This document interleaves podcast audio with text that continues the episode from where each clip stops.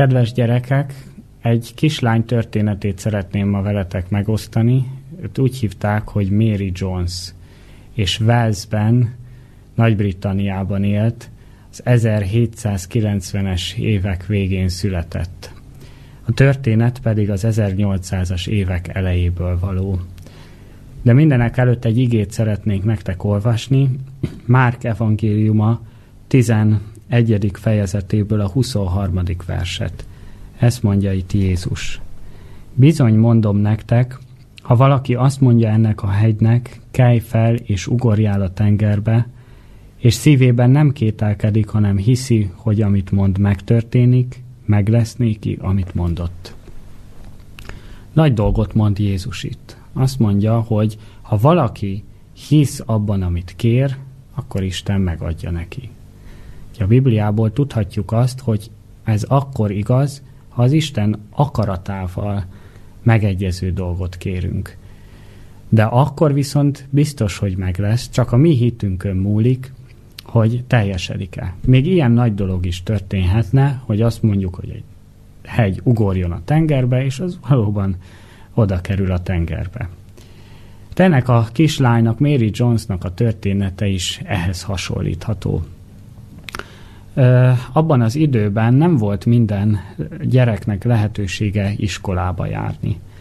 Nagy kiváltság volt, hogy ő nyolc évesen beiratkozhatott az iskolába, de ez nem volt helyben, hanem a szomszéd faluba kellett átmenni, ahova nem autóval vitték a szülei, de még csak iskolabusz sem járt arra, hanem gyalog járt át több kilométeren át.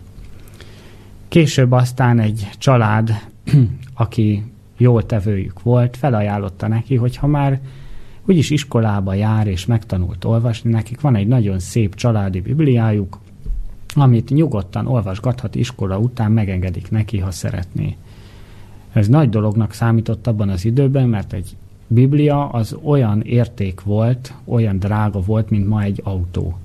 Nem volt akárkinek ilyen, és hát ők szegények voltak, szegény takácsok gyermeke volt ez a Méri, nekik nem volt lehetőségük Bibliát kézbe fogni.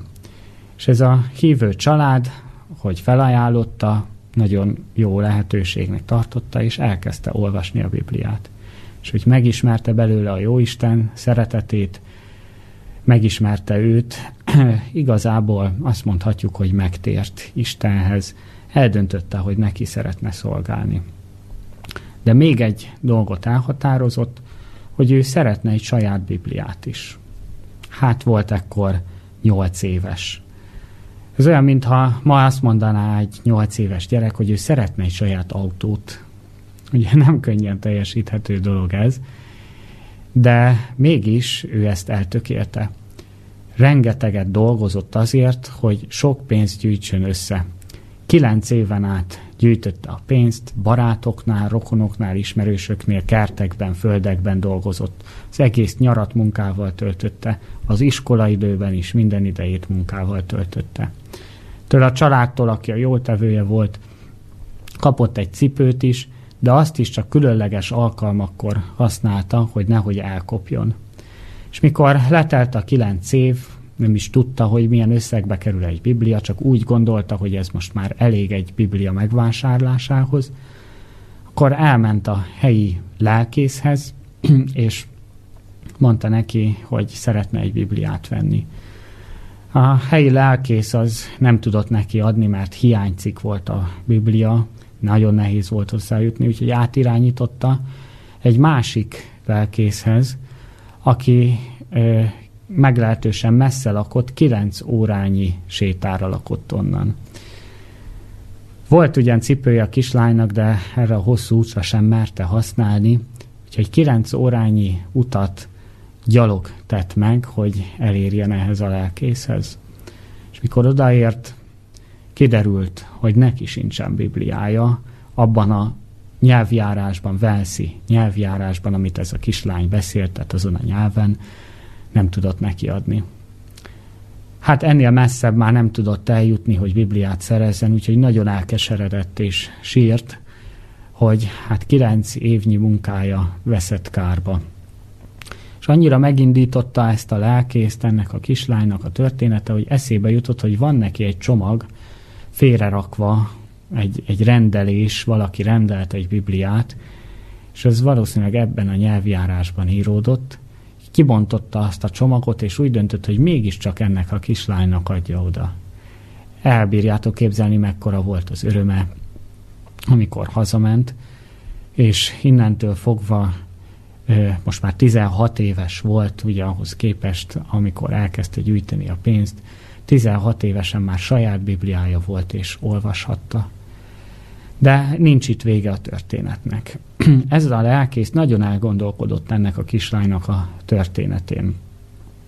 Később aztán ezt a történetet nem sokkal később elmondta egy konferencián is, ahol arról beszélgettek, hogy hogyan lehetne a bibliai iratokat minél több emberhez eljutatni. Ott is annyira elgondolkoztatta ezeket az embereket a konferencián, hogy elhatározták, hogy létrehoznak egy biblia társulatot, ami segít szegény családoknak is eljuttatni a Bibliát. Így jött létre a brit és külföldi Biblia társulat az 1800-as évek elején, ezer, e, egészen pontosan 1804-ben, ami aztán egész Európában elterjesztette a Bibliát, és ennek köszönhetjük, hogy mi is kézbe foghatjuk most a Bibliát. Ezt a történetet aztán megismerték máshol is, Amerikában is, és 1816-ban így jött létre az Amerikai Biblia Társulat, ami pedig az új földön, Amerika földjén terjesztette el a Bibliát. És tulajdonképpen láncszerűen adták tovább egymásnak ennek az egyszerű kislánynak a történetét, és ö, 200 év alatt tulajdonképpen már mindenkinek lehetősége volt, és van ma is Bibliához jutni. De ennek a kislánynak a kitartó kérése és igyekezete vezetett ehhez, hogy ma mi így olvashatjuk a Bibliát. Ezt a történetet szerettem volna veletek megosztani. Köszönöm szépen a figyelmet.